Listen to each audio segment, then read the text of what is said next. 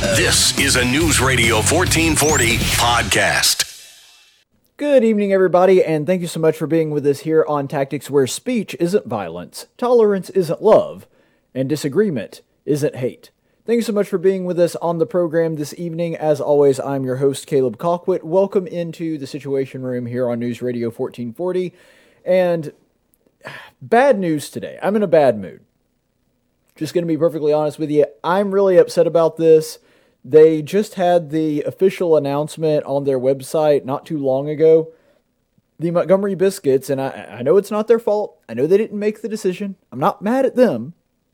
But the Montgomery Biscuits, of course, our local AA baseball team, announced that they are not going to be having a season this year. So in the year 2020, there will be no Montgomery Biscuits baseball being played. And again, that's not their fault. And technically, it wouldn't be their fault even if they did make the decision, if they had come down. Well, you could argue that one way or the other, but the Major League Baseball, in its infinite wisdom, after spending months and months and months and months going back and forth and arguing with its players and its players' union over exactly what the shortened season is going to look like, they came back with the verdict of we're just not going to have any minor league games. There will be a major league season. It is going to last for 60 games. And they are even going to have presumably some kind of playoff and championship kind of thing. But there is going to be a 60 game season. And with the minor leagues, they just decided to completely forego it and just drop back and punt. I know I'm mixing sports analogies here, but you know what I mean. And, uh, go ahead and have it next year.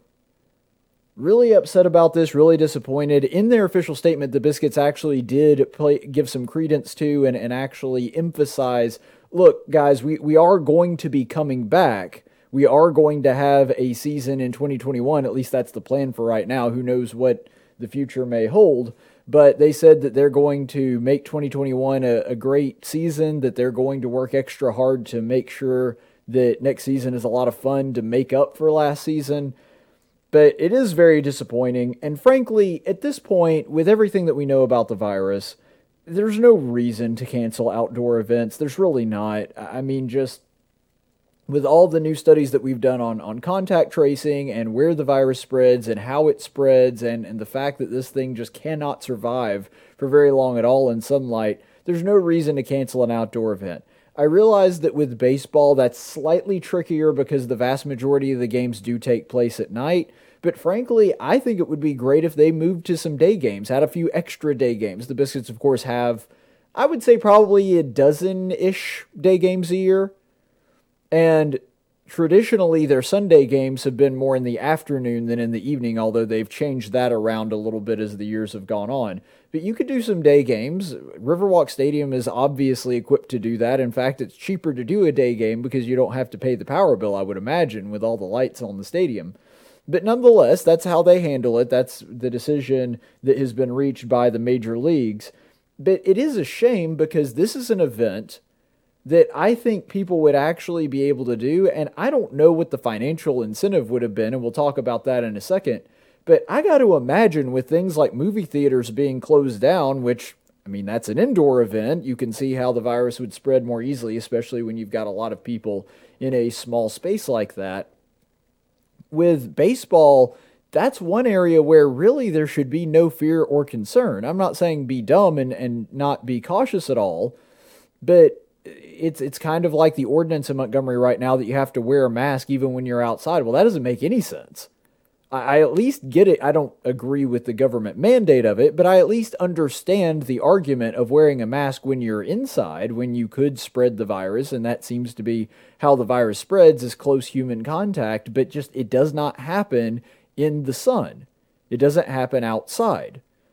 And so this is one thing that people could actually be able to go to and enjoy and have a good time with their family when there is less competition, when there are other when there are not nearly as many other events out there, you couldn't compete directly with movie theaters, that kind of thing. I think Major League Baseball is really dropping the ball here. Their own internal report, and you may remember that we covered this about a month, month and a half ago when this first came out. Major League Baseball actually did a survey of and, and a, uh, a coronavirus testing for its staff and for its baseball players, everybody that is essentially employed by the Major League Baseball uh, as an entity got tested for this thing and they found that it was an incredibly tiny, minute portion of its staff. And remember, baseball hadn't started when all of this kicked off, but spring training had. They had already been playing baseball games, they had already been doing practices, they had already been around one another, and it was less than 1% of people tested positive for this that had been at those spring training uh, events. And why was that? Well, for one, they were playing in Florida and Arizona, and they're out in the blazing hot sun. And so there's very, very little risk, risk to the players. And so, at the bare minimum, what Major League Baseball ought to have done is continued to play the game since they posed virtually no risk whatsoever to the players involved. They should have continued to play the games and, and if nothing else, just streamed them. I mean, even if you wind up playing the game during the day where there's less risk, really, they're shown that there's been really not even risk outside, if, especially if it's hot and humid even during the nighttime if there's no direct sunlight, but you could have actually played the games during the day and broadcast them then, or you could have played the games and broadcast them later, just have a premiere at six o'clock, even though the game itself was played at like noon. They could have done that as well, but they didn't do that. And of course, they had the fight with the players and everything.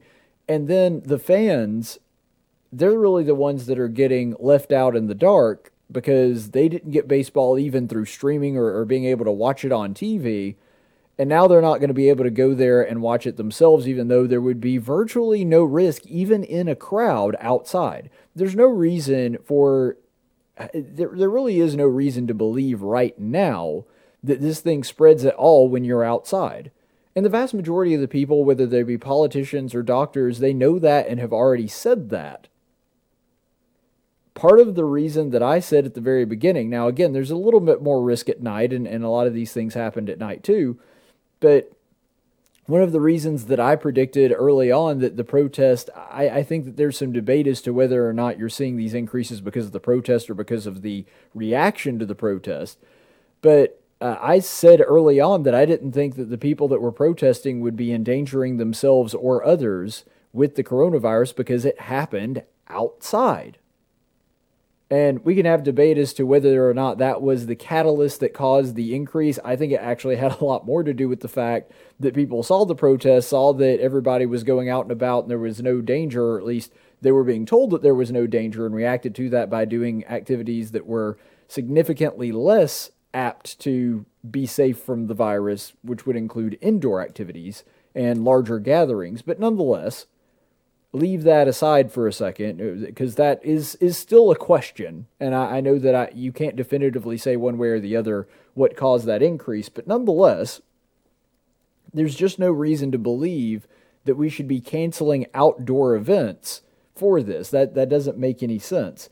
And if I had to guess, the reason that Major League Baseball made this decision was primarily because they didn't believe that they could make money off of it. And I'm not saying that to be negative of Major League Baseball. That's, you know, should be the, the main motivating factor for them to make any of their decisions. They are a business. But when it comes down to it, I don't know if that's actually correct. I think your attendance would actually be at least moderate or maybe even better than normal because there's so little else to do. There's so many events that you cannot do. And baseball would be a great substitute, something that you could do. You could go out and, I mean, heck, I would even consider paying the extra money to be able to have a nice meal. Because so many of the restaurants are inside, which is significantly riskier. And so the great thing about the stadium is you could go out to the baseball game, even if you don't care about baseball. I, of course, care a lot about baseball. But even if you don't care about baseball, I would think that there would be people showing up and eating in the outdoor dining area at the stadium just to be able to have a, a safe place outdoor to get some great food. And I mean, Riverwalk Stadium has some amazing food. But nonetheless, I'm just so bothered by this because I think it's a gigantic missed opportunity in a number of ways. I think that maybe this would have actually brought in a lot of new fans to the game, and I don't know. Major League Baseball is probably crunching the numbers, and they've probably done some internal surveys to see how many people would be willing to go to a major sporting event at this point, and maybe the numbers weren't looking good. They didn't like the play, and so they decided to change it. And I understand that. I do understand worrying about that. And, and when it comes to something like a baseball game, you do have to worry about your operating costs. That there could be a certain point to where your operating costs exceed that which you were bringing in. And if there were a whole bunch of people afraid of the virus that didn't want to go to minor league baseball games, well, then that would cut in significantly to your profit margin. And it may just be cheaper to put yourself in a holding pattern and pick it back up again when it's more profitable. I understand that. I really do.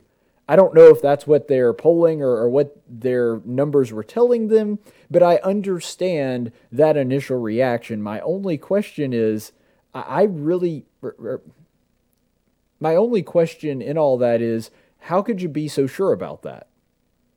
Would it not also be true that there's a good chance that there would be an awful lot of people that would say, okay, it's a pretty safe event. It's something that I can take my family out to, which we desperately need right now and it's just something good to get out of the house. Even if you brought it down to 50% capacity, and I don't think that they would have to do that, but even if you brought it down and said, okay, families have to social distance from one another, we're going to not sell tickets for like, I don't know, every other row or something like that, do it church style, just block off rows and, and not sell tickets for that.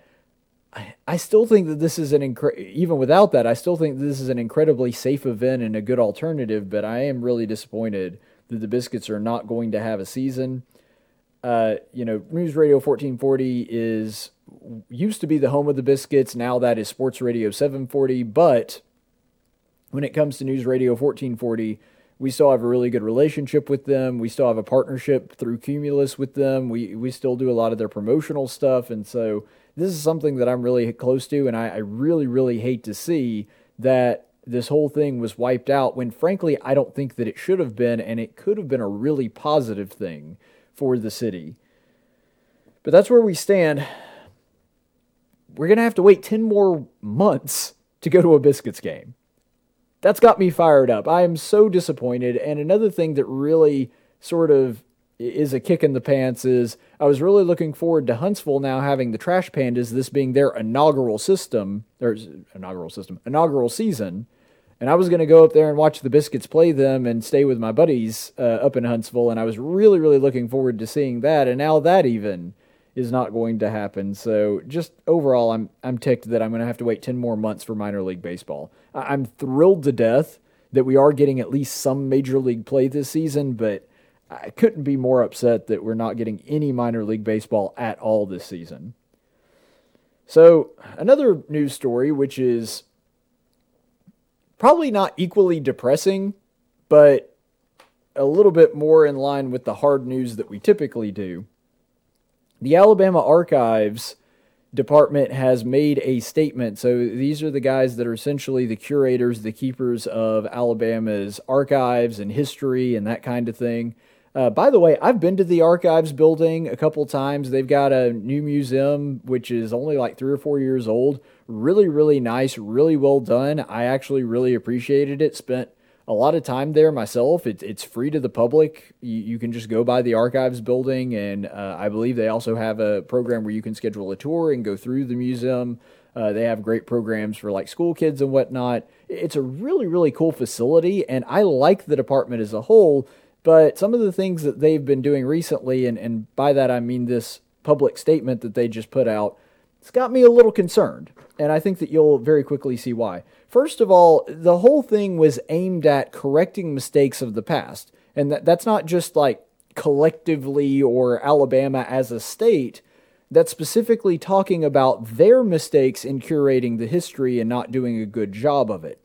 And it all stems from the idea, and we're going to read their statement in a second, that Alabama's Department of Archives and History that they had favored a incorrect historic narrative to essentially prop up and glorify the Confederate period when Alabama seceded, and that they had done so in, in somewhat a racially motivated way. So the fact that they A recognize that and B are trying to do something about it and to change, that's a very positive good thing.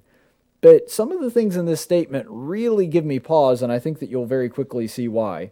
So, the ADAH, again, the Alabama Department of um, Archives and History, is in significant part rooted in this legacy. This legacy that it's talking about earlier in this document was racism, that kind of thing. The, the state of Alabama founded the department in 1901 to address the lack of proper management of government records. Yeah. But also to serve as a white Southern concern for the preservation of Confederate history and the promotion of the Lost Cause ideals. Now, for those of you unfamiliar with this, the Lost Cause thing was I, don't want to go into all of the details, but basically just sort of a glorification of the South and, and basically trying to prop up the, the idea that the South was right in the conflict of the war between the states. For well over half a century, the agency committed extensive resources to the acquisition of Confederate records and artifacts, while declining to acquire and preserve materials documenting the lives and contributions of African Americans in Alabama. Now, here's the thing I don't doubt this was going on.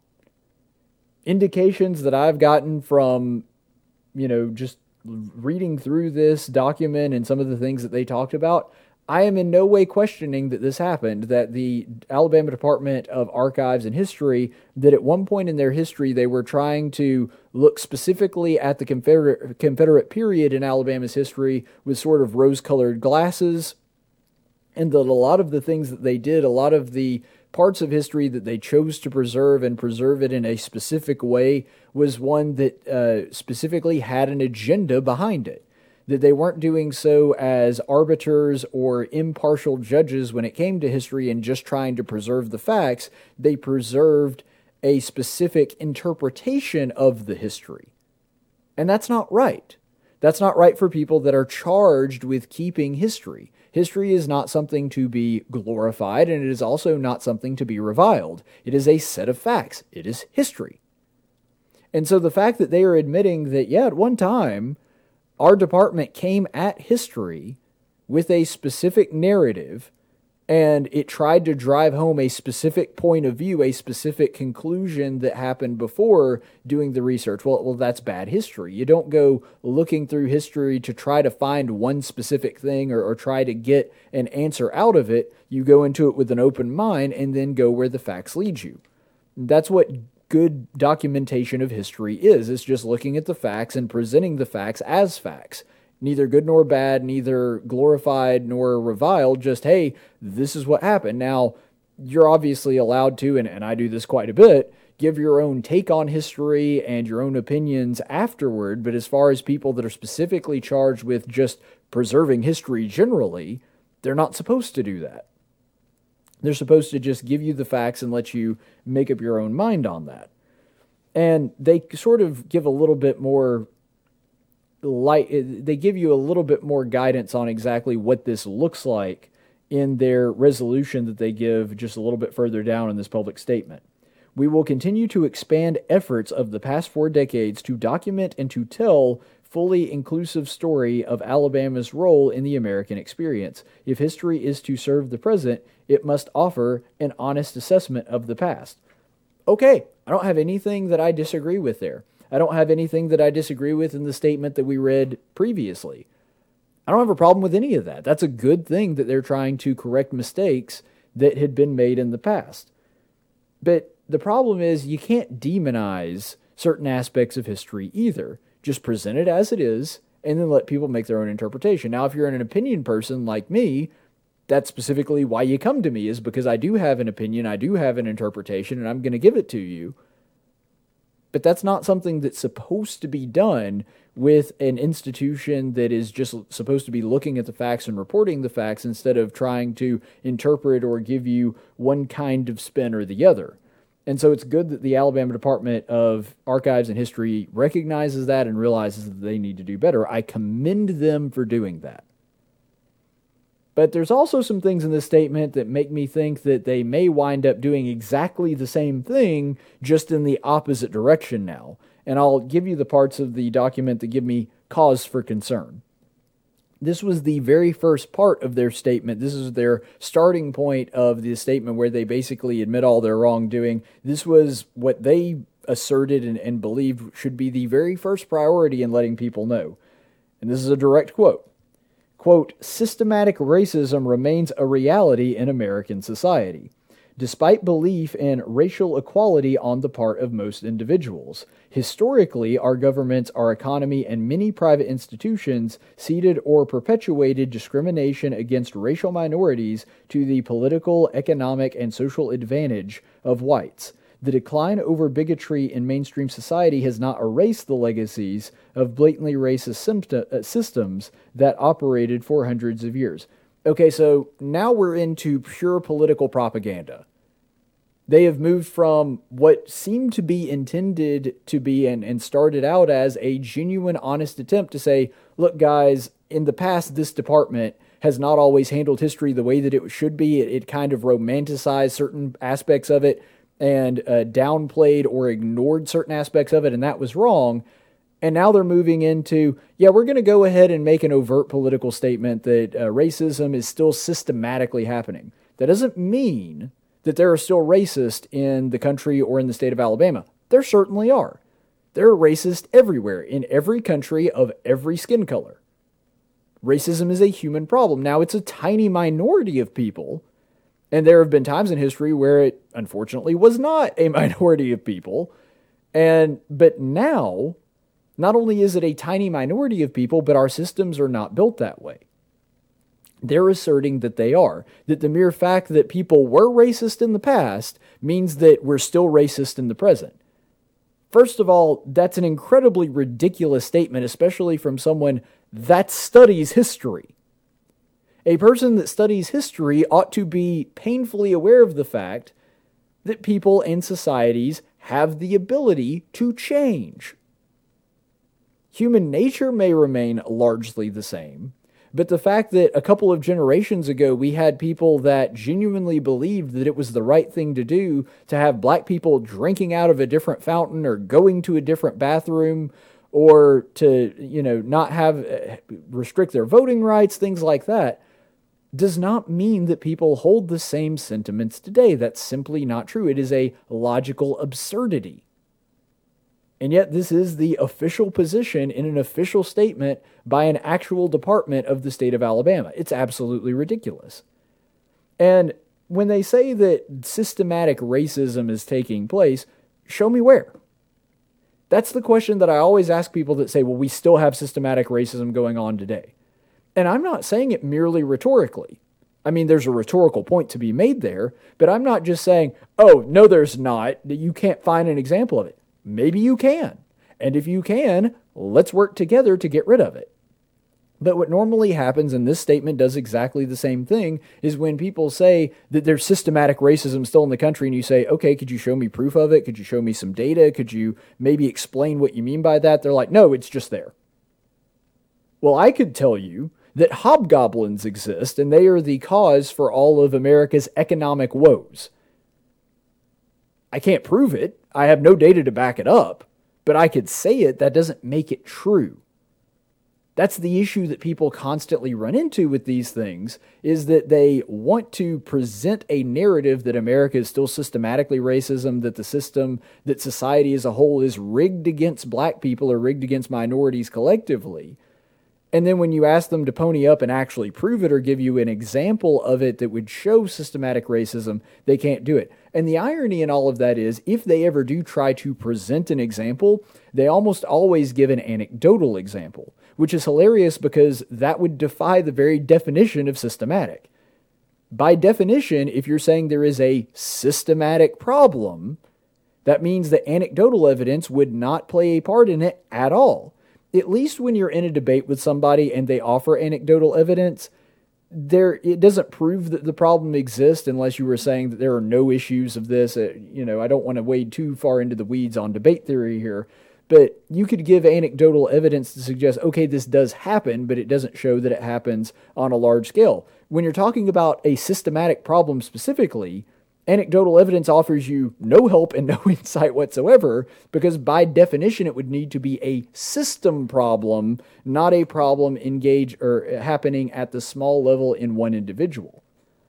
And so it's funny that if they ever do try to come up with a, a reason a explanation for the systematic racism still existing it's almost always an anecdotal piece of evidence which is you know doesn't even fit the definition of what we, what you were asking for And then finally, and this may be an even more problematic statement, this is the last part of this that really does give me pause and, and question what exactly the Alabama Department of Archives and History means by this. They say, and I quote, as an organization, we remain mostly white, especially in agency leadership and in our archival and curatorial staffs. By the way, that I believe that should be staves, should it not? But anyway. Uh, even with a serious, sustained commitment to understand the historic roots of injustice and its ma- present manifestations, we cannot know the full measure of fear and frustration experienced by African Americans who have lived different realities in the past and today. We listen and study with the intent, with sympathy, but our understanding requires ongoing work. So, what's the problem there? Now, if your staff is mostly white because you're refusing to hire black people, okay, that is a problem. In fact, that would meet the definition of systematic racism. But if your staff just you're you're saying that it's a problem that you remain mostly white. Well, as long as you hired the most qualified person, you hired the person that is best equipped to archive and curate the history of the state of Alabama. Why does that matter? Are we to assume that a white person cannot be as good a historian as a black person? That doesn't make any sense. Are we also to assume that a white person, for example, would not be a good person, a, a good uh, medium for, I don't even know how to describe this, but somebody that could look at history that happened to black people in an objective light, because that's also ludicrous. In the same way that a black person can be w- very well versed, I'm sure there's black people that are more knowledgeable about this subject than I am on things that happen primarily to white people. There, there are black people that are experts in European history, where the vast majority of it, there's not any black people around, or very few. The idea that you have to have a certain skin color to be able to even somewhat objectively look at history is just ridiculous. And it goes back to this postmodernist kind of idea of subjective truth. You can actually see a nod to that in this statement where it says that black people, or sorry, they say African Americans. I think that's ridiculous. That's an absurd term to use. But they even say in here that they have experienced different realities. Different realities? No, they experience the same reality. Reality is just reality. Now, they've had different experiences for sure. That is correct you can be a person living in a, a, society and experience different things, but reality is reality. There's no such thing as a different reality. It's the same idea of this sort of subjective truth that there's, oh, well, there's your truth, but there's no the truth. There, there's no big truth. It's just your experiences and my experiences, and, and who am I to say that your experiences aren't reflective of reality? Well, most people's experiences aren't reflective of a larger truth. I mean, for example, uh, you could have somebody that has lived their entire life as a blind person. And to that person, they would not be objectively able to tell you the differences in colors. But that doesn't mean colors don't exist. And, you know, no offense to blind people, of course, it's not necessarily that, but I think that most blind people would say that they're missing out on an experience that is not typical of reality. That there are certain realities that they, through no fault of their own, are incapable of experiencing because of their malady. But when it comes to this, I mean, I'm, I'm certain that there are certain experiences that I, you know, won't necessarily experience. That's true of every human being, regardless of their skin color. There are certain experiences that I won't have. It does not mean that I'm incapable of sympathizing or empathizing with that person, or that I am incapable of understanding the experiences of their life. I mean, the whole purpose of communication, well, I won't say the whole purpose, but a significant reason that we have communication is to be able to communicate those things to other people so that they can help see where we're coming from. And I do find it hilarious that they basically adopt this idea that they are incapable of understanding the experiences of black people in a statement where they actually say we're going to do better to try to understand the experiences of black people. Well, that's a completely moot point That is a completely ridiculous thing to try to do if you're already asserting that you can't possibly have the same reality as them. That's absurd. And so they can't even keep a set of logical consistencies within their own statement. And it's because they are married to the idea of postmodernism that there is no one single objective truth, that it's all just about different people's truths and different people's experiences. Well, you know, I'm not saying that it's not important to hear those things. Of course, it's important to hear those things. That's part of the reason that we have a Department of Archives and History. But ultimately, there is a truth, and there are things that are not true, and a person's experience doesn't erase that. And in fact, the whole idea of a person experiencing something wouldn't necessarily make it a part of the system.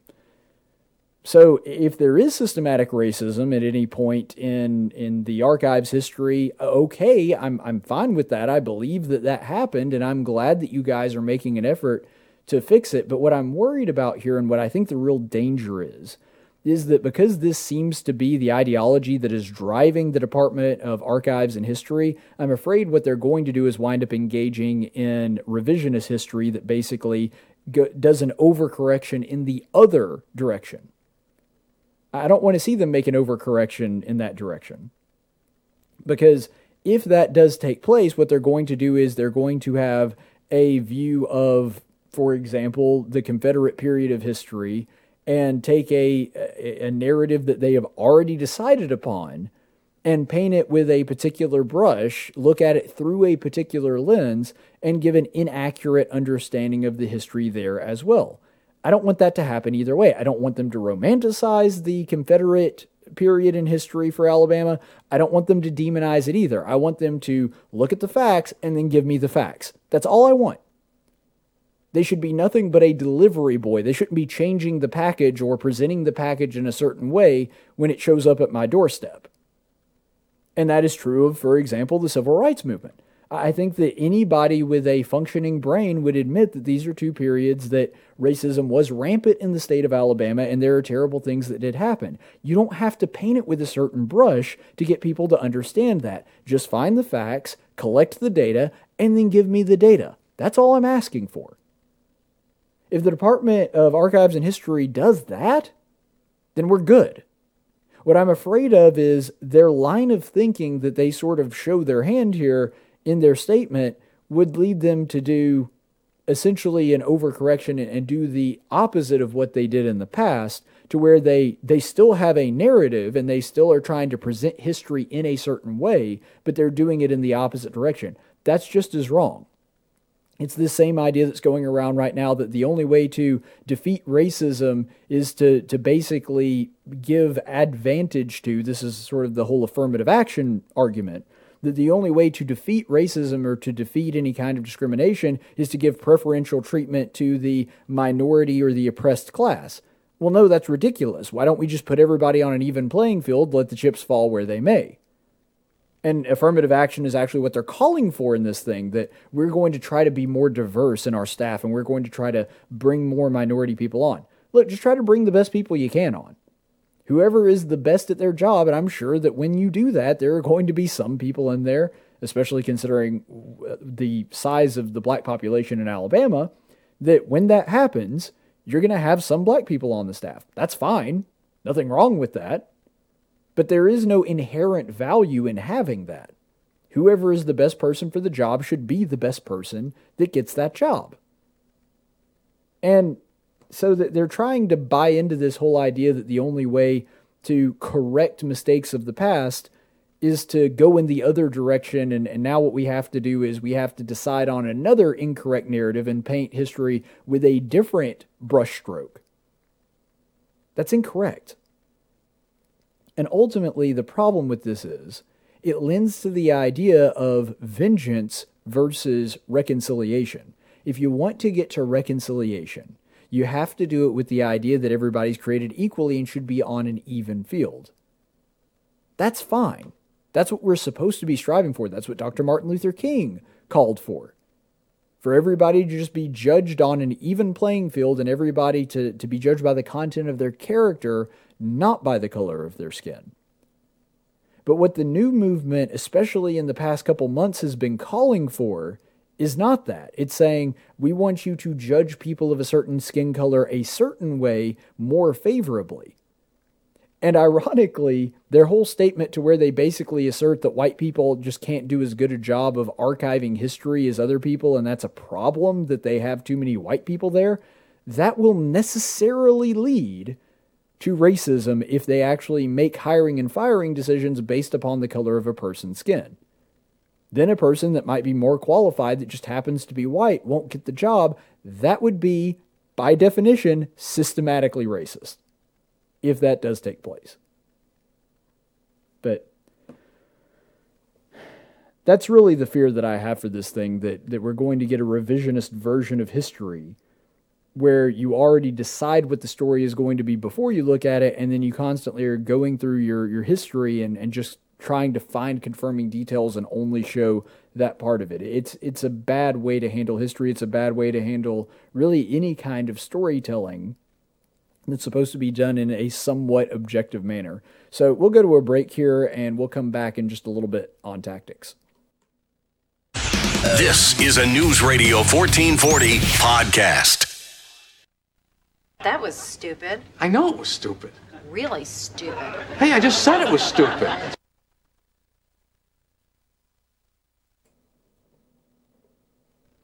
And for today's Daily Dose of Stupid, I don't know how many of you have heard about this, but the Supreme Court has come down with a pretty big decision, and the only reaction that I think is fitting for this decision is hey, Roberts gonna Roberts. And it has become an unfortunate pattern on the Supreme Court that Justice John Roberts, the Chief Justice of the Supreme Court, has become really somebody that uh, tends to side with the liberal justices on pretty much everything and has basically dared the American people to try to stop the constant progressive agenda here, which has been very baffling and surprising to me because even though, yes, Roberts will occasionally screw you, especially with something like the Obamacare thing, at least in the past, Roberts did have a pretty conservative track record, and normally it was Anthony Kennedy that was the swing vote now it's like the default is that Roberts is going to be the swing vote, and he's normally going to rule with the liberals. He, he's quickly becoming just the fifth liberal justice, which has been really astounding because, at least with Justice Kennedy, it was a coin toss. This is getting to be where it's not a coin toss anymore, that this is just the Roberts modus operandi, which is very deeply concerning to me on a number of levels. So, for those of you who don't know the case where this came down, there was a Louisiana law that regulated abortion clinics. And basically, since Louisiana only has one major abortion clinic, that it would have effectively made abortion illegal, at least in certain ways. And the the nature of this law was it made it to where any abortion clinic that was going to be operating they could only use a doctor that has admitting privilege privileges to a local hospital and the hospital had to be within a certain radius of the clinic that was operating. Now, this actually does make a good bit of sense because if you are concerned about not just abortion, but any kind of medical procedure taking place in a medical facility, it makes sense that other medical centers, and, and this is not just true for abortions, this happens also with outpatient procedures that do not take place in a hospital, that if a doctor is going to perform some kind of surgery, he also needs to have admitting privileges. So, in case something does go south, there's something that, that happens to where the operation doesn't go the way that it's normally supposed to that that doctor needs to be able to go ahead and admit that patient automatically into a hospital to take care of that person because it could save their life. With abortion, however, it's funny to me how they constantly, and by they I'm talking about the left here and the people that are the basically abortion on demand crowd, which is a stance held by only 13% of Americans, despite the fact that it is the Democrats' official platform. That these same people that are for killing as many babies as possible and they always want to anything anything that would be even somewhat restrictive to abortion or abortion clinics that they want to go ahead and, and get rid of it. They automatically oppose it. It's interesting to me that that same crowd that keeps talking about, oh, well, you know, we have to be concerned about women's health, or the people that will tweet out in annoying fashion with the stupid clappy hands thing that abortion is health care, that kind of thing. Planned Parenthood does this on a regular basis. That those same people that will make those statements oppose regulations like this that would make abortion safer. Remember the old tagline that really doesn't get used anymore, but the abortion ag- uh, advocates, those people's mantra used to be, well, we want abortions to be safe, legal, and rare. Well, they dropped rare a long time ago. They're, they're not even pretending to want to limit abortions. That pretty much ended, well, I mean, it ended before this, but that even the facade of wanting abortions to be rare pretty much went away when Planned Parenthood started the Shout Your Abortion campaign.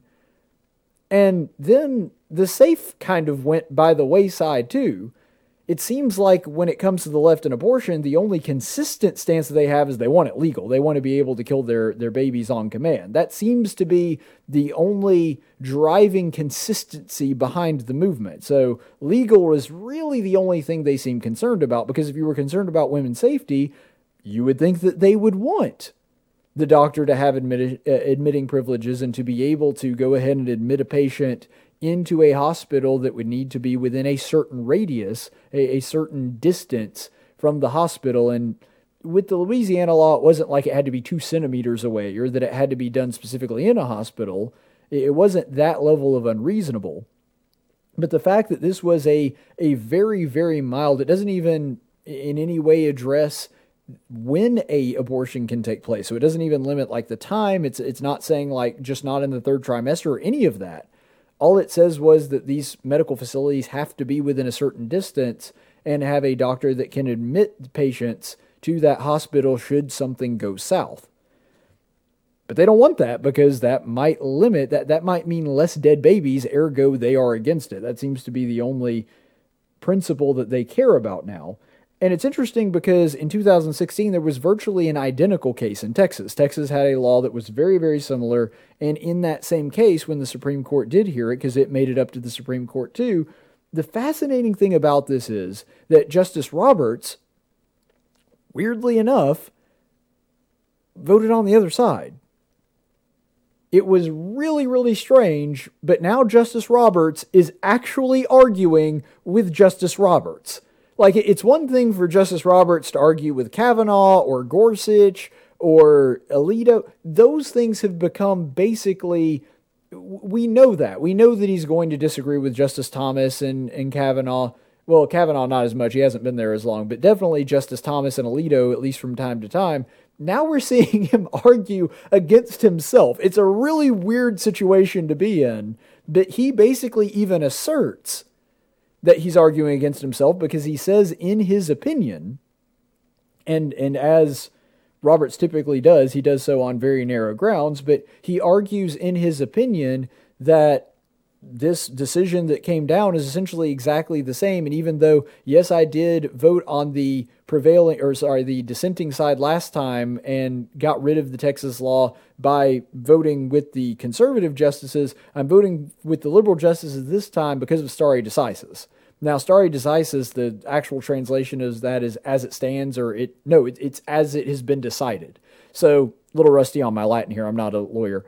Uh, it means it has been decided, and so basically, and this is what Justice Thomas has argued for years and years and years, that stare decisis is basically meaningless because everybody rules exactly the way that they want to rule regardless. Stare decisis is just a cloak that people use as a disguise to essentially try to uh, tell people that stare decisis matters because whenever somebody thinks that a decision was wrongly decided, then they'll go ahead with that. But if they believe the decision is rightly decided, they'll just cloak themselves in, oh, it's stare decisis. That's the reason. That's the rationale for me deciding the way that it did. And so, really, stare decisis is completely meaningless in the legal sense because if if we were to just adopt the stare decisis doctrine, then we would still be under Brown v. Board of Education and Plessy versus Fer- Ferguson. Like uh, all of those would would continue to be the law of the land if that were the case, but it's not.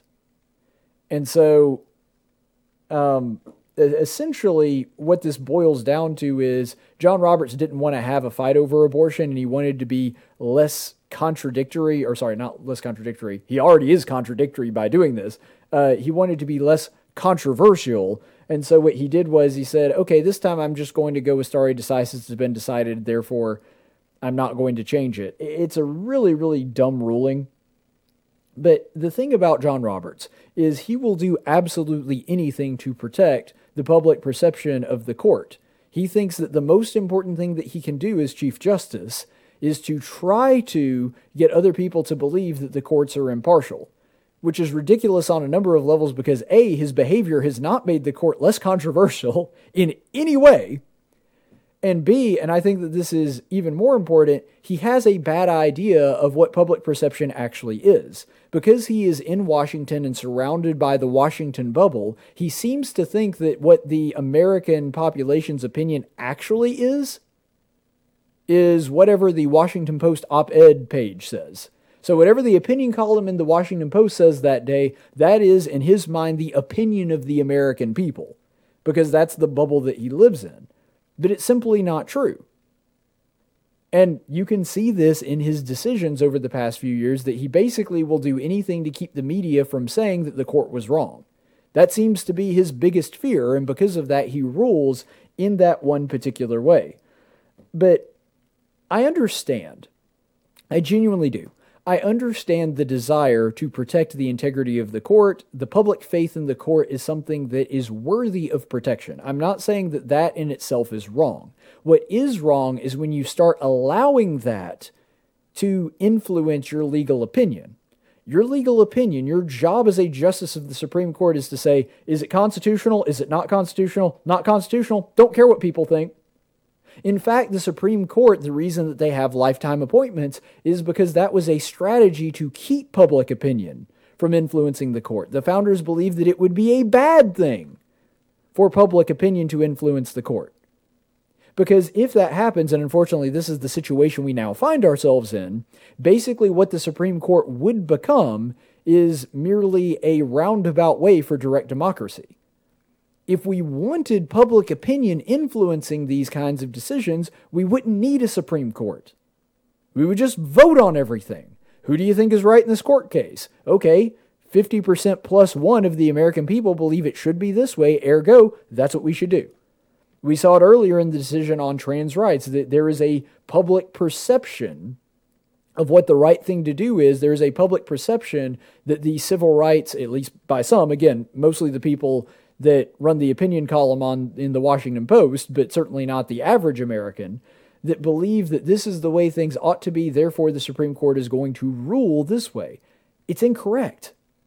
It defies the very nature of what the Supreme Court ought to be. A perfect example is how Justice Antonin Scalia ruled on the burning the flag uh, case at that time, especially, now unfortunately it might not be this way, but at that time, the vast majority of the American population and Justice Scalia himself would say that it's wrong to burn the flag, that that's a very bad, bad thing to do. And I think that they would be right, but it was still the right thing to do as a justice of the Supreme Court to rule that it was not the wrong thing to do, that that is protected by free speech, because again, your job as a justice of the Supreme Court is to say, okay, constitutional, unconstitutional, and let the chips fall where they may. That's what you're supposed to do. And the fact that Justice Roberts has completely just gotten rid of that is insane. There is a inherent value in people having faith in our public institutions. But when that becomes your primary objective, that just making sure that public opinion, especially when it comes to things in regards to the law, when that becomes the, your only driving force, that's a very, very dangerous place to be. We actually saw it with James Comey. James Comey, one of the things that he tried to preserve that was paramount to him was trying to protect the public faith in the FBI. And by doing so, he wound up doing the exact opposite. He wound up destroying public faith in FBI because they were making decisions based on politics. John Roberts is doing exactly the same thing here because he is so incredibly worried about what people will say and what people will think about the court. He is so concerned and is so it's so in his head that they're going to have to be basically that their job is to be non-controversial that he is allowing it to mar the actual purpose of the Supreme Court. That's become a problem. Now, a couple of other concerns with this what this means going forward and what it means for the future. Basically, what this means, this decision, what it shows is that the chances of this court, and by that I don't mean the Supreme Court, I mean the current makeup of the Supreme Court, the nine justices that sur- currently sit in those seats. The odds of this Supreme Court deciding that Roe versus Wade should be overturned is approximately 0.0. There is no chance that this court is going to overturn it because Justice Roberts would not dare do anything that controversial. As long as he is the one that is going to be making those decisions, he is not going to do something that. Because oh, oh, think about this. The whole idea behind the doctrine of stare decisis, in other words, court precedent being important, is that the older the precedent is, the harder it should be to overturn. Why? because that means there is more law that has happened in the time since then that rest upon that former decision by the court. So, in other words, the older it is, the higher threshold there should be to overturn it. John Roberts took a very benign Louisiana law that barely regulated or curtailed Uh, abortion, at least in the, the realm of legal theory, maybe not necessarily in practicality or actuality, but certainly in the realm of political theory, that he looked at that and decided to fall back on stare decisis and argue with himself on a precedent from four years ago. This is an ancient history. This didn't happen in the 1920s. This is court precedent from 2016. A case that he sat on and argued for the opposite side. If John Roberts cannot even stay consistent from four years ago to overturn an abortion regulation that has had presumably very little law based on it happen in that short four year period, there is zero chance that he is ever going to overturn Roe v. Wade. Everyone was terrified that Justice Kavanaugh by getting confirmed, because I'm old enough to remember when this was the left's argument, that the second that Brett Kavanaugh is confirmed, that is the end of abortion. And of course, they went to other radical extremes and, and ridiculous arguments saying that uh, with Kavanaugh, we're going to have abortion pills. They were literally wearing outfits from The Handmaid's Tale, basically saying that women will become slaves and property by Kavanaugh being confirmed. And the Supreme Court can't even curtail abortion even just a little bit by a, a, very slim legal standard. Not even undoing a court decision that happened literally four years in the past with most of the same judges sitting on it. Do you really think there's any chance that this court is going to overturn Roe v. Wade? Now, maybe.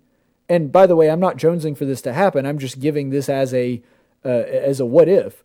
Justice Roberts or one of the other liberal justices either has to retire or I mean I actually would Jones for them to retire. Uh, but but you know it's possible that one of the liberal justices could pass away or something like that. Now if that happens and we get a different Supreme Court, okay, maybe.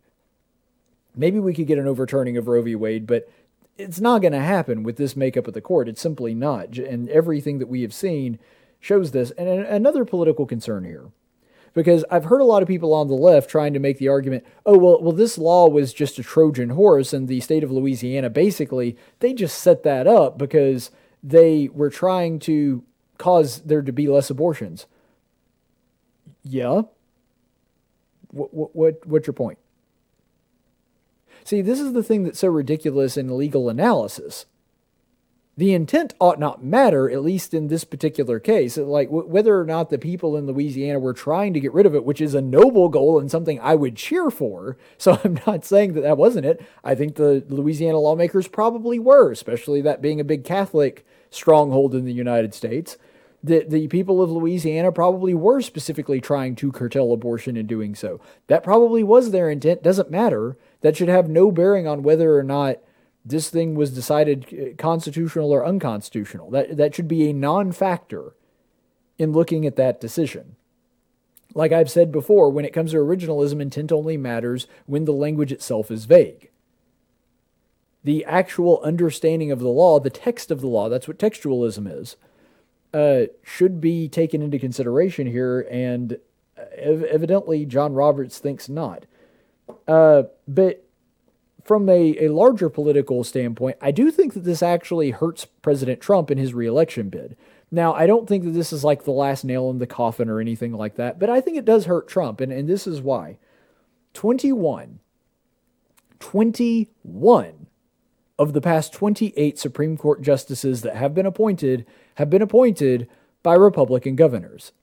Gang, mathematically, that is 75%. 75% of all of the justices going back for the past 28 have been Republican appointees. Roe v. Wade, still law. Obamacare, considered constitutional. We have the Obergefell case, where gay marriage is now not only allowable by a state, but it is the law of the land and it must be universal. Look, what this does show, and I know that Roberts is not the one that President Trump appointed, and so you can't blame Roberts, you know, uh, jettisoning all legal understanding and reasoning to be able to try to not make waves. You can't blame that on President Trump. But what I am saying is any Republican president, whether he was an incumbent or not, in a lot of ways has lost a major talking point because of this because maybe maybe I've got a little bit of bias and maybe the average voter doesn't pay close enough attention for this to make a difference. But I got to say, if I'm even the average voter and even somebody that voted for Trump the first time and, and really likes what he's saying, remember that one of his major talking points, in fact, President Trump straight out said this look, even, even if you don't like me, you're going to wind up, okay, voting for me. You're going to vote for Trump because the Supreme Court. Granted, that's a paraphrase, but it's pretty much a direct quote. I mean, he basically said that in one of his campaign rallies before he was elected. And he was right. There are a lot of people that are conservatives that didn't like Trump that went out and voted for him because of the Supreme Court. The Supreme Court is a major decision. It is a major contributing factor to the way conservative voters pick candidates.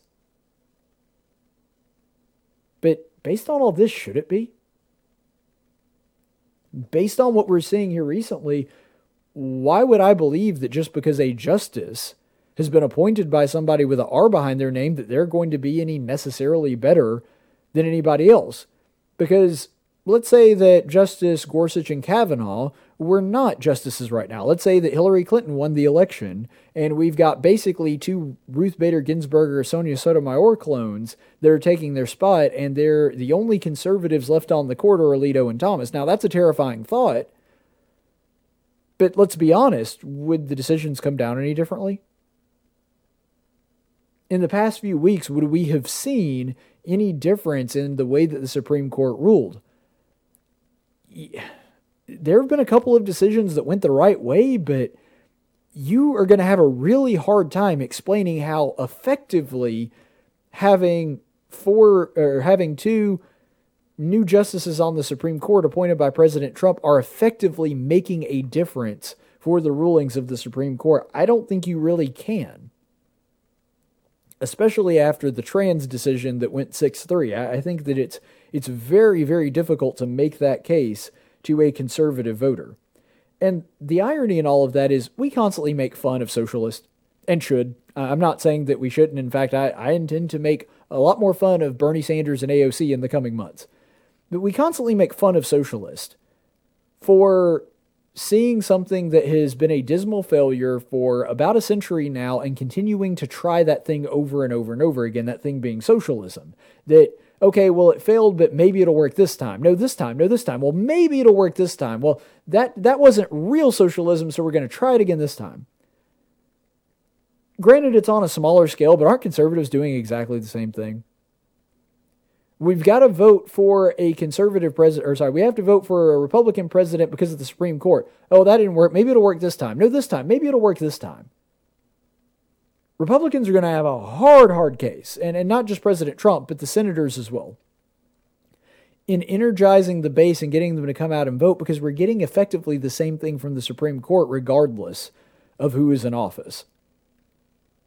And that's terrifying on the micro level, but it's also terrifying in the sense that if elections do not have consequences, if the Supreme Court can undo the results of an election, and they are effectively daring the public to elect anybody that might appoint somebody different to the Supreme Court, then that's dangerously close to what Thomas Jefferson called judicial tyranny.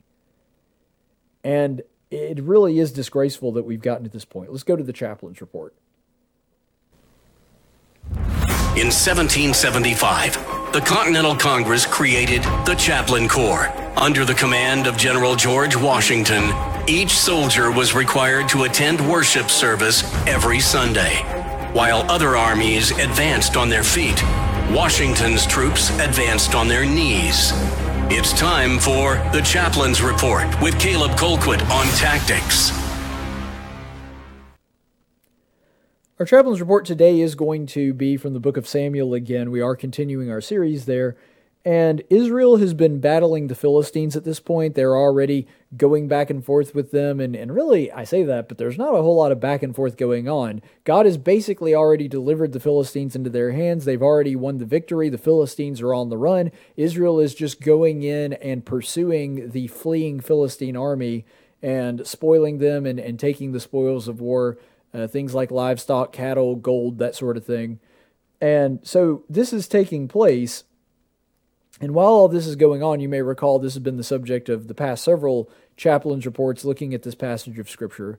That Prince Jonathan is running through the woods there and he comes across some wild honey and he partakes of it, which normally wouldn't be a big deal, except even though Jonathan didn't know this at the time because he was off doing something else when all of this happened. His father, King Saul, had declared that any man that partakes of food, any man in his army that eats before sundown, that that person is I think he, the exact wording is let him be accursed or something like that. Basically, he says that everybody, uh, I'm going to take this oath and we're all going to go on a fasting until this. And, and Jonathan has some words to say about that. You can check that out in the chaplain's report, I believe, from last Tuesday, if you want to check that out on my YouTube channel. But Jonathan did partake of this honey, not knowing that his father had declared this. And then a little bit later on, where Saul sees that God has not given him an answer for his question through the prophets and the priests that are there traveling with them, that he says, Well, what this must mean is that somebody has broken this oath. And by the way, Saul is right. He doesn't know that it's Jonathan, but he says, Whoever has broken this oath will die even if it is my son Jonathan. Again, he says this not knowing that his son was actually the one that did indeed break this oath. And so that results in this exchange that we're going to be looking at tonight from 1 Samuel chapter 14 verses 43 through 45. Then Saul said to Jonathan, "Tell me what you have done." So Jonathan told him and said, in, I indeed tasted a little honey at the end of the staff that was in my hand. Here I am, I must die. Saul said, May God do this to me, and more also to you, for you shall surely die, Jonathan. But the people said to Saul, Must Jonathan die, who has brought about this great deliverance in Israel? Far from it. As the Lord lives, not one hair of his head shall fall to the ground, for he has worked with God this day. So the people rescued Jonathan, and he did not die. This is a really fascinating piece of scripture because when you look at part of having a king being a bad idea, and part of the reason that God didn't want people to have a king, is because a human being does not need to have that much absolute power. A human being cannot possibly handle the responsibility because he's a flawed human being they cannot adequately handle the responsibility that comes with having that kind of absolute power over other people's lives. And this is a perfect example of why it's a bad idea. Saul in his own ignorance, because he's an imperfect human, he's not God. He made a very foolish vow. A vow that, in this case, Jonathan didn't even know about and violated, even though he didn't know that that was the case. This is the reason that you don't have human beings with this much authority over another person's life, and yet it happened. And so Saul makes this very foolish vow, which is a stupid idea. He makes it in haste. It's basically a whim, a spur of the moment thing that he just decides at the last second, okay, this is what we're going to do from this point on, and then enforces it because he is the king. He has the power to do that. And this is an illustration of why a human being shouldn't have that kind of authority. But nonetheless, this is what happens. And I think that this really does illustrate the principle to us, even though we don't have this kind of absolute power that Saul had over other people. But this is a truism regardless of what our position in life is. Never make a promise you don't intend to back up. Don't say foolish things just on the spur of the moment or for emphasis or whatever. If you say something, you need to be able to back it up. See, Saul here makes a promise that he doesn't think he's ever going to have to keep. First, he makes the promise with the oath and saying that nobody is going to taste any food, which is, again, a foolish thing, a ridiculous thing to say, because then your entire plan can be screwed up by one random person saying, Oh, look, some wild berries over there. Okay, I'll just go ahead and take those, and, and I don't care what Saul says. But it could also be done by somebody that didn't even know that. It could be ruined by somebody that's just forgetful and takes a bite of something, not even remembering that that was to take place. And so the whole episode, Saul does something very, very foolish here. And then to try to make his point, he enforces a law that was not God's, that was something that he commanded, and does so and says, even the person that does this is going to die, even if it's my only son, not realizing that actually had taken place. And so Saul in this episode is an awful lot of talk and bluster and then it comes time that he has to back it up. And, and I guess to his credit, even though this was a dumb thing to do, to his credit, he at least is trying to showcase some integrity and some impartiality, saying, Well, I said it, so now we have to do it. I will grant Saul a little grace in that area, but the overall, the decision making process and the way that he chose his words were not a good, godly way to govern. But if Saul ever had a defining trait, and I, by the way, I do find this hilarious that we just got done with John, talking about John Roberts in our Daily Dose of Stupid. I didn't plan this, this is part of an ongoing series. But Saul seems to have the same problem that Justice John Roberts does, which is basically all of his decisions are dictated by what the public thinks. Saul cares way too much about what people think.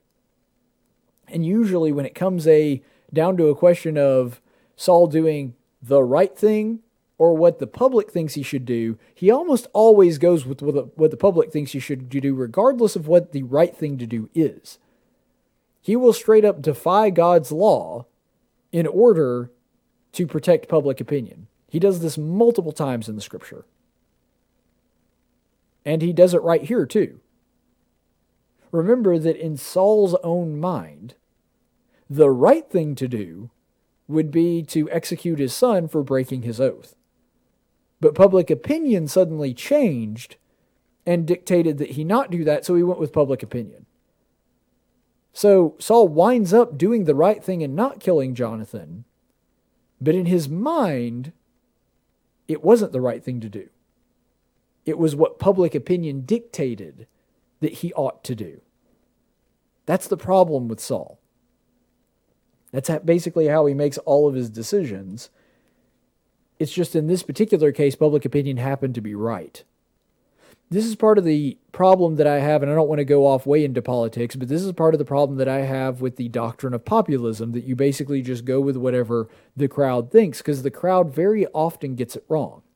This is an occasion where the crowd got it right. This is an occasion where the crowd, what they decided was actually the correct conclusion to come to, but not always. In fact, more often than not, public opinion, this is especially true if you understand your biblical history, more times than not, the people are going to decide the opposite of what God would want them to decide, unfortunately.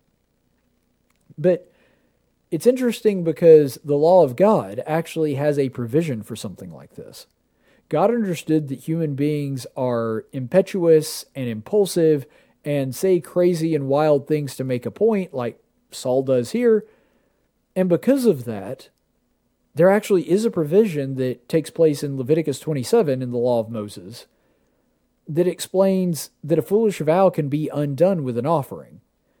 And I believe for a male over the age of 26, again, sort of leading to the idea that young people tend to make really dumb decisions, and a, a grown man like Saul ought to know better. But I believe it's any man over the age of 26 has to give up 50 shekels to the priest, and so that is the payment that he makes for a bad vow. You're not supposed to go through with the vow, you're supposed to give an offering and ask for forgiveness for making that foolish vow. This is, by any reasonable person's definition, a very foolish thing for Saul to do. And so, if Saul knew God's word, if he knew the words of God, the law of Moses, and knew it better, he would know that this isn't a decision that he has to make. All he has to do is make an offering to ask God's forgiveness for making the dumb vow in the first place, not follow through on your own stupidity. And so, had he known God's, God's law, he would have avoided this altogether, which I think is a very powerful statement for us. That sometimes just knowing God's law will get us out of the jam before we even get into the jam. It provides a scriptural way of escape, a way to understand what we're actually doing, and having that wisdom and insight at our disposal at a moment's notice will help us in our decision making process just like it would have helped Saul here. But ultimately, what this story does illustrate and illustrate very powerfully is that words do matter. That God does take what we say seriously. And because our words do matter, it is incumbent upon us to use them wisely and to use them in a way that God would approve. Stay the course, friends. Tactics with Caleb Colquitt. Only on News Radio 1440 and NewsRadio1440.com.